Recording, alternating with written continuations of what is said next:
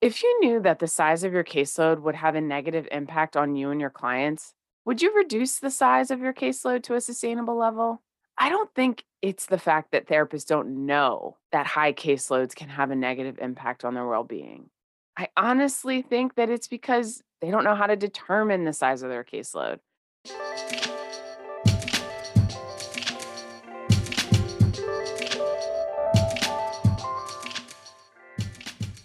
Welcome to Beyond the Session with Aisha Shabazz. In this episode of Beyond the Session, we're going to talk about the two details that have helped me determine the size of my caseload, and I think it might help you too. So, the first aspect of determining what your caseload size could be is determining what your goals are. So, how often do you want to work versus how often do you need to work? We're always going back to taking care of your needs and keeping the practice running. So, how often do you want to work takes care of your needs. You know, it's that dreaming, that creativity zone, that brainstorm of like, yes, this is ideally what I would love to have. And then looking at what you need is anchoring back into your caseload data and looking at those details to determine okay, now that I've thought about what I want, what I'm dreaming of, what do I need to do to keep this place running? What do I need to do to pay myself a livable wage? The second thing that I want you to consider is your capacity.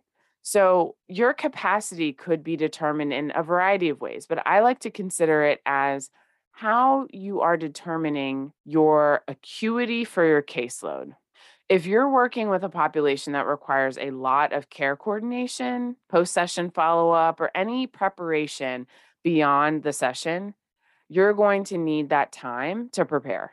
You're going to need that time to wind into the session and wind out of the session. If your schedule is packed to the brim, you're not going to be able to show up for your clients and you're not going to be able to sustain the energy that you need to keep yourself going when your sessions are done. So resist the urge to pack your schedule back to back. I know that most of us are maintaining 50 minute sessions and you know that 10 minutes is crucial for us to end on time.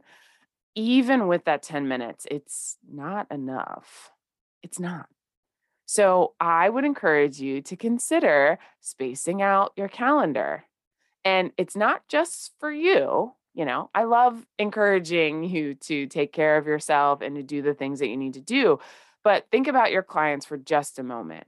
If your schedule is packed back to back and your client has a crisis during session, do you think you're going to be able to end that session at exactly 10 minutes to the hour?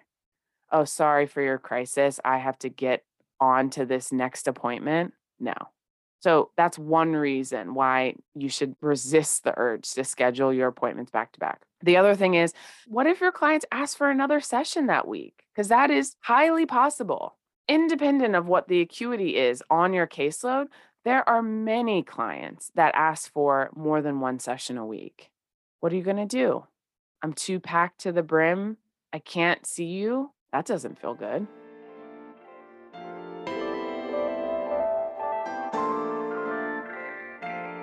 Resist the urge to pack your schedule back to back because you don't know what's going to happen within the context of the session that you might need some more room. In addition to the practical aspect of getting up moving your body, getting some water, going to the bathroom, eating lunch. I mean, that should be a foundational aspect of treating ourselves with dignity and respect. And yet, you know that you're not doing it all the time. So, the last thing that I want to say about your caseload capacity is really resist the urge to look at other people's caseloads. I cannot tell you how many times I see people online and they're saying, Well, how big is your caseload? Why are you asking about how big is their caseload? I see this happen a lot with group practice owners and agencies because they're trying to figure out how to justify to their employees and their contractors why their caseload is not high enough. Yeah, you've seen it. You've seen it. So resist the urge to ask what somebody else's caseload is. What's a reasonable caseload to have? You have the ability to determine that for yourself. What are your goals? What do you need to work? What do you want to work? And what is your capacity? What is the energy level that it takes for you to show up for session fully? What does it take for you to offer high quality care? I can guarantee you that seeing 40 clients in a five day work week back to back with no lunch breaks, doing your notes on nights and weekends is not anywhere in the neighborhood of considering your capacity and determining your caseload size off of that. So keep your eyes on your own paper, figure out what your caseload size is based on your goals and your capacity. And if you are interested in the caseload size that other people are having, sure, ask. But don't let that be the only piece of data that's causing you to determine what you're going to do in your practice.